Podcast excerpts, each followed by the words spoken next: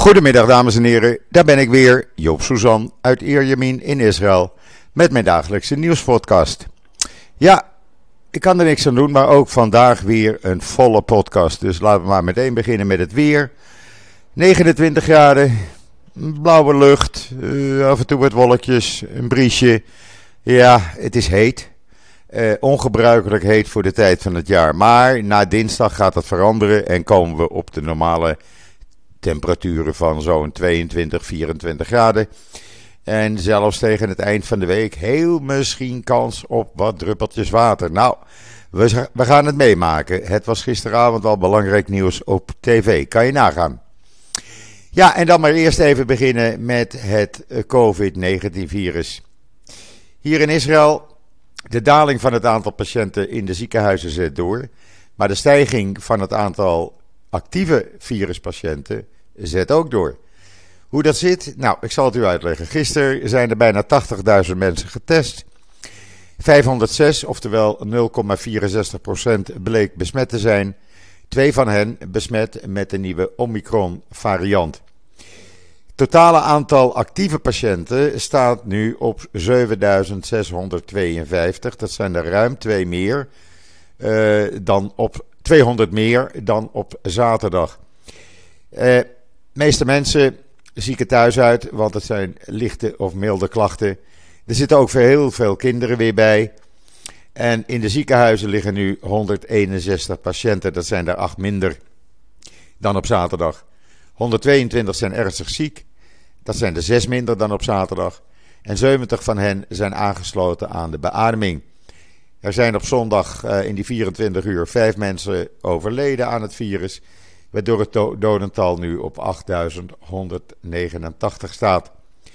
Volgens het ministerie is 80% van de patiënten in de ziekenhuizen niet gevaccineerd.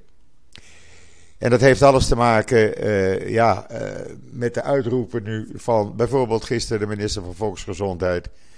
Die zei: iedereen moet zich laten vaccineren. Het is de enige weg uit deze pandemie. Ik hoor dat ook in andere landen gezegd worden. Het zou best kunnen. Ik ben geen specialist. Maar wat Israël wel heeft gedaan inmiddels. Alle Israëli's die uit het buitenland terugkomen. kunnen op het vliegveld Ben Gurion Airport niet meer met de bus en niet meer met de trein. Moeten opgehaald worden door familieleden of vrienden. Of moeten speciale taxis nemen naar huis. Openbaar vervoer is verboden omdat men wil voorkomen dat uh, ja, mensen uh, in de treinen of bussen besmet raken met het nieuwe virus. En dan gisteravond op alle tv-netten hier in Israël was dokter Angelique Coetzee. Zult u zeggen, wie is dat? Nou, dat is die arts in Zuid-Afrika die als eerste de nieuwe Omicron-variant uh, ontdekte. En zij zegt Omicron in, uh, in uh, Zuid-Afrika, wat ik tot nu toe heb ontdekt bij mijn patiënten, dat ze over het algemeen lichte of milde symptomen hebben. Uh, geen ernstige zaken. En ze na een aantal dagen volledig herstelden zonder ziekenhuisopname. Ze had in de afgelopen dagen, 10 dagen ongeveer 30 patiënten gehad. Uh, en die, uh, ja, die symptomen waren allemaal onbekend. En daar kwam er dus uit dat dat dus die nieuwe variant was. De meeste van die patiënten waren mannen onder de 40 jaar en iets minder dan de helft was gevaccineerd. Ze hadden ook uh, een beetje lichte spierpijn en een beetje droge keel en droge hoest. Maar slechts een paar hadden hoge temperaturen. Dus ja, uh, het past eigenlijk bij het beeld wat je ook bij de WHO hoorde. Uh, men is er nog niet uit hoe ernstig dit is, maar men is er wel uit dat dat sneller besmet, sneller muteert dan de Delta-variant. En dat is eigenlijk wat iedereen een beetje angstig maakt op dit moment. Ja, wat moeten we dan doen? Nou ja, uh, de zaak in de gaten houden. En dat heeft dus ook uh, de minister van Volksgezondheid gisteren laten weten. Hij zei mede doordat we geoefend hadden een paar weken geleden op de mogelijkheid van een zeer gevaarlijke uitbarsting van COVID-19, een nieuwe variant. wisten we wat we moesten doen. We hebben de zaak onder controle. vandaar ook dat inreisverbod. En we doen er alles aan om de zaak ook onder controle te houden. En iedereen heel streng te testen bij aankomst. Uh, Japan, na Marokko, heeft ook het Israëlische idee gevolgd en heeft weigert ook alle buitenlandse bezoekers. Japan had dat al. Uh, uh, Marokko had dat gisteren al gedaan. Japan heeft het nu dus ook gedaan.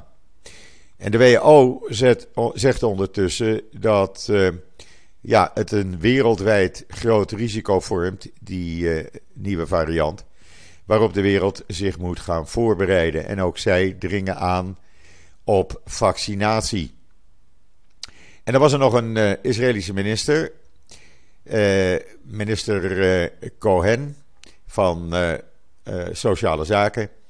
En die zegt, ja, uh, we moeten extra sancties maar gaan opleggen aan mensen die weigeren zich te vaccineren. Er zijn hier ongeveer 600.000 mensen die weigeren zich te vaccineren en circa 1 miljoen die nog uh, de boostershot moeten hebben. En hij zegt, mensen die dat niet doen, die, uh, ja, dan gaan we hetzelfde doen als in Oostenrijk en Duitsland. Dan komen er sancties. dat is even over het uh, coronavirus en alles wat daarbij houdt, bij zit. En dan uh, iets heel bijzonders uh, in Israël. Want voor het eerst in Israël zijn er nu in Jafne, dat ligt zuidelijk van Tel Aviv, overblijfselen gevonden van een gebouw uit de tijd van het Sanhedrin. Zeg maar uit de tijd van de Tweede Tempel. Uh, en uh, uit alles wat men daar gevonden heeft, blijkt duidelijk dat men toen al de Joodse wetten van rituele reinheid in acht nam. Ook heeft men uh, sarcofagen gevonden en mogelijk, zegt men, liggen de volgelingen van de wijze van Jafna, Jafne, tijdgenoten van Rab, Rabban Johanan ben Zakkai en Rabbi Akiva uh, en Rabban Gamil. Die liggen daar begraven, dus bekende, beroemde rabbijnen. Uh, het is een heel interessant verhaal. Er zit ook een video bij. Ik heb hem op YouTube gezet, maar u kunt hem ook in het artikel op israelnieuws.nl lezen. Want ja, eigenlijk gaat uh, Hanukkah, wat we deze week hebben, gaat hierover. Dus het is heel bijzonder, die tijd van de Tweede Tempel. En dan uh, het Israëlische bedrijf Percepto. Dat heeft zijn drones en uh, autonomous inspection en monitoring platform uh, verbeterd en uitgebreid. Die drones kunnen nu veel meer. er zit ook een video daar weer bij, waarbij u kunt zien wat ze allemaal kunnen. Ik werd door een van de lezers erop gewezen dat ze in Nederland de drones al jaren gebruiken van dit bedrijf bij het uh, checken van pijpleidingen, et cetera. Uh, en nu zijn ze dus nog weer beter geworden. En dan uh, blijkt uit de laatste tellingen dat dit jaar voor het eerst het percentage emigranten naar Israël uit Rusland en Oekraïne minder is geworden. En dat er meer immigratie, alia, zoals we dat noemen, of alia, vanuit Amerika en Frankrijk en andere Europese landen richting Israël is. Maar de Russisch-taligen, ja, die hebben dus hun meerderheid verloren. Eh, is dat belangrijk? Nou, nee, niet echt belangrijk. Maar het is natuurlijk wel eh, opvallend dat dat nu gebeurt. Wat ook opvallend is, de IDF heeft bekendgemaakt dat ze zich voorbereiden op plan B als de nucleaire besprekingen met Iran mislukken. Die beginnen vandaag. En als dat mislukt, ja, plan B. En wat houdt plan B dan in? Plan B betekent dat de IDF zich vrij voelt doelen in Iran te gaan aanvallen. En dat zal eh, niet vandaag of morgen gebeuren, maar mogelijk volgend jaar. Het hele verhaal daarover kunt u ook lezen natuurlijk op uh, Israël op uh, de Jeruzalem Post. Uh, maar we hadden eerder al in Israël Nieuws daar ook artikelen over. In ieder geval, het is een realistisch plan. En de IDF zegt, zegt dat niet zomaar natuurlijk. En dan minister Elkin, die heeft zijn jongensdroom zien uitkomen. Want wat is er gebeurd? Gary uh, Kasparov, de beroemde schaker uit Rusland, die is zondag in Jeruzalem aangekomen. En zijn droom van minister Elkin, sinds hij kind was, die ging in vervulling. Hij kon een schaakmatch spelen tegen Gary Kasparov fantastisch dat zijn wens is uitgekomen. En dat meen ik serieus. Ik vind het altijd leuk als je een wens hebt die uitkomt. En dan ja, het zal u niet uh, ontgaan zijn natuurlijk. Ik heb er nu al een paar keer over gesproken dat de grenzen dicht zijn. Officieel is dat vannacht om drie uur, afgelopen nacht om uh, twaalf uur gebeurd. Maar ja, de toeristische sector hier die krijgt natuurlijk een enorme klap, want het begon net een beetje met toeristen binnen te druppelen. Ja, en dan zit je hier weer mee voor de komende twee weken en misschien wel langer. En ja, of bedrijven dit gaan uh, overleven, ik vraag het me af, maar het is echt een enorme klap voor ze. En dan vanmorgen was er iets heel bijzonders in de rechtszaak in het proces tegen Benjamin Netanyahu. De kroongetuige, zijn voormalige assistent Neer Heffetz, die brak in tranen uit toen hij uh, ja, zijn getuigenis deed en zei: Ik vertel hier, en dat zei hij huilend en snikkend: Ik vertel hier de waarheid en de volledige waarheid. Hoe ik gedwongen was door de familie Netanyahu dingen te doen die eigenlijk uh, ja, niet deugen. Maar ik kon niet anders. En ik vertel de waarheid hier.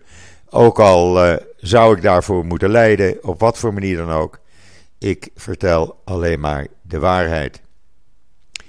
Heel bijzonder, want hij is een belangrijke getuige natuurlijk. Hij uh, was de directe assistent van Netanyahu. En zijn getuigenis is natuurlijk uit eerste hand, want hij was eigenlijk de loopjongen tussen Netanyahu en al die mediamagnaten. En dan uh, Bernard-Henri Levy is in Israël en heeft gisteren tijdens het uh, Jeruzalem Filmfestival de eerste Chanukah lichtje aangestoken. Heel bijzonder, want uh, ja, het is natuurlijk niet zomaar eentje, Bernard Henri Levy. En uh, ja, we leven nu eenmaal in de Chanukka-tijd. Wonderen gebeuren en dit is dan een heel klein wondertje. En dan, uh, het is definitief een 3 miljard kostend plan. Dat is zo'n 800 miljoen euro. Voor uh, investeringen in de infrastructuur en de bouw van nieuwe dorpen voor Druzen en de Circassian gemeenschappen. Het is erdoor en uh, dat is een driejarig budget. Dus per jaar 1 miljard euro en daar moet het dan mee gebeuren. Dat is een tijd lang allemaal achtergesteld en het is mooi dat dat nu gebeurt. Gisteravond was ook heel bijzonder, want uh, bij de Klaagmuur werd ook natuurlijk vanzelfsprekend het eerste Chanukka-kaarsje aangestoken. En dat werd bij de klaagmuur gedaan door premier Bennett. Uh, ter herinnering aan Eli Kay, de uh, Joodse Zuid-Afrikaan, die een week geleden vermoord werd in de oude stad van Jeruzalem.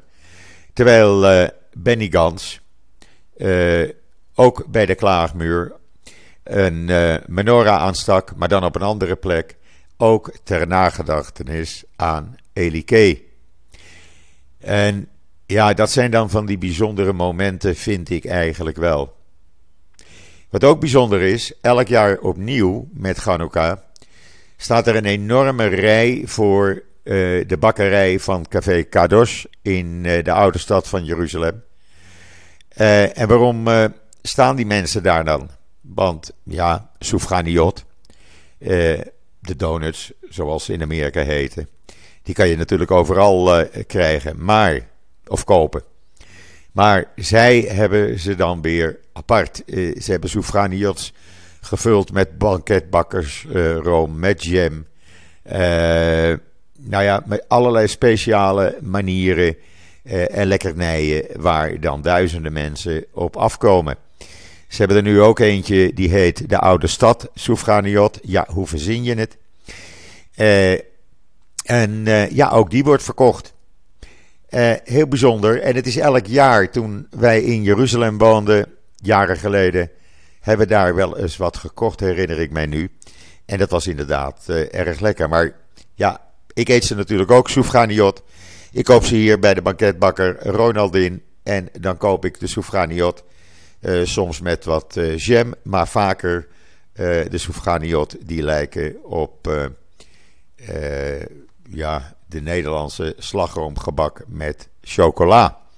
En dat vind ik toch wel, toch wel lekker. en dan ja, Israël is voorloper in diervrij voedsel maken. Met allerlei artificial intelligence, met 3D-printing, et cetera, et cetera. Maar nu komen er dus keukens ontwikkeld in Israël. Waar geen mens meer aan te pas komt. Daar zijn robots die het werk doen. Ik vond dit in uh, The Times of Israel. Ik vond het een heel interessant artikel. En we gaan natuurlijk over een uh, aantal jaren, het zal nog heel lang duren, maar dan krijg je waarschijnlijk dat het grootste gedeelte van het voedsel, wat, uh, vooral het vlees wat we consumeren, ja, gemaakt is, laat ik het zo zeggen, niet van dieren afkomstig is. En dan Hanukkah. Ja, het houdt niet op natuurlijk, maar ook op de Expo 2020 in Dubai. Daar werd het Hanukkah-licht ontstoken. Jazeker, in een Arabisch land werd het Hanukkah-licht op een metershoge menorah ontstoken. Door de opperrabijn van de Verenigde Arabische Emiraten. En eh, vorig jaar was dat natuurlijk ook al. Toen was het voor eh, dat hele grote gebouw Burj Khalifa. Maar nu was het dus gewoon op de expo. En dat is toch wel heel bijzonder dat dat allemaal kan.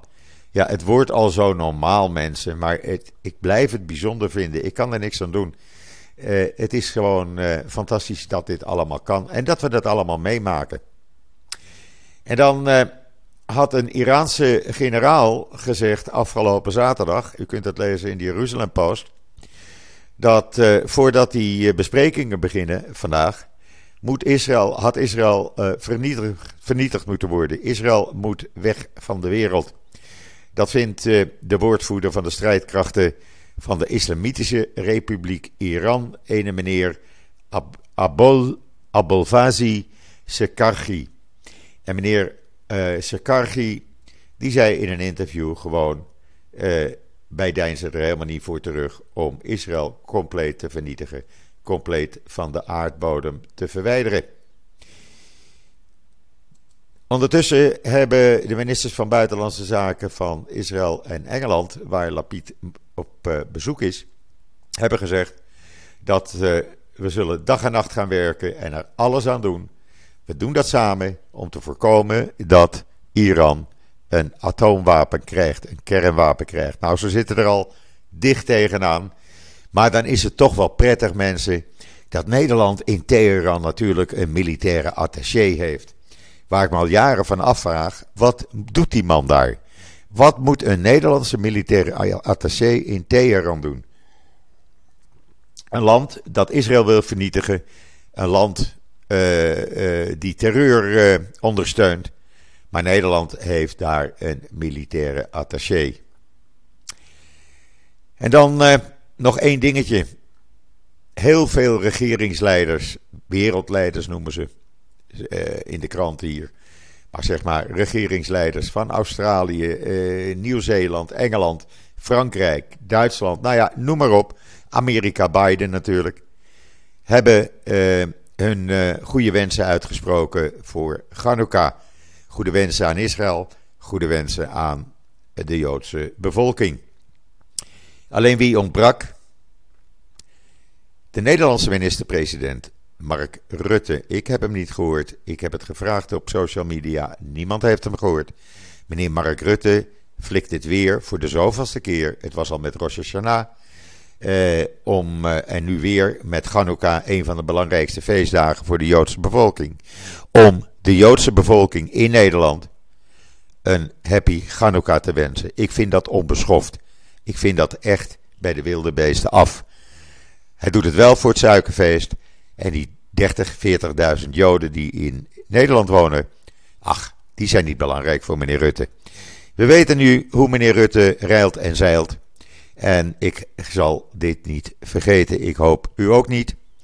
Want ik vind dit onbeschoft gedrag. Het kost niks. Dan was de burgemeester van Rotterdam eigenlijk uh, stukken beter. Daar kan hij een voorbeeld aan nemen. Want die deed het dus wel. En meneer Grappenhuis deed het ook. Maar meneer Rutte niet. Goed, het is niet anders. Uh, hij is gekozen door de Nederlandse bevolking. Ik heb hem niet gekozen, daar kom ik eerlijk vooruit. En uh, doet u ermee wat u uh, ermee wil doen. Vanavond gaan wij het tweede Gannouwkaartje aansteken. Met of zonder de beste wensen van ene meneer Rutte.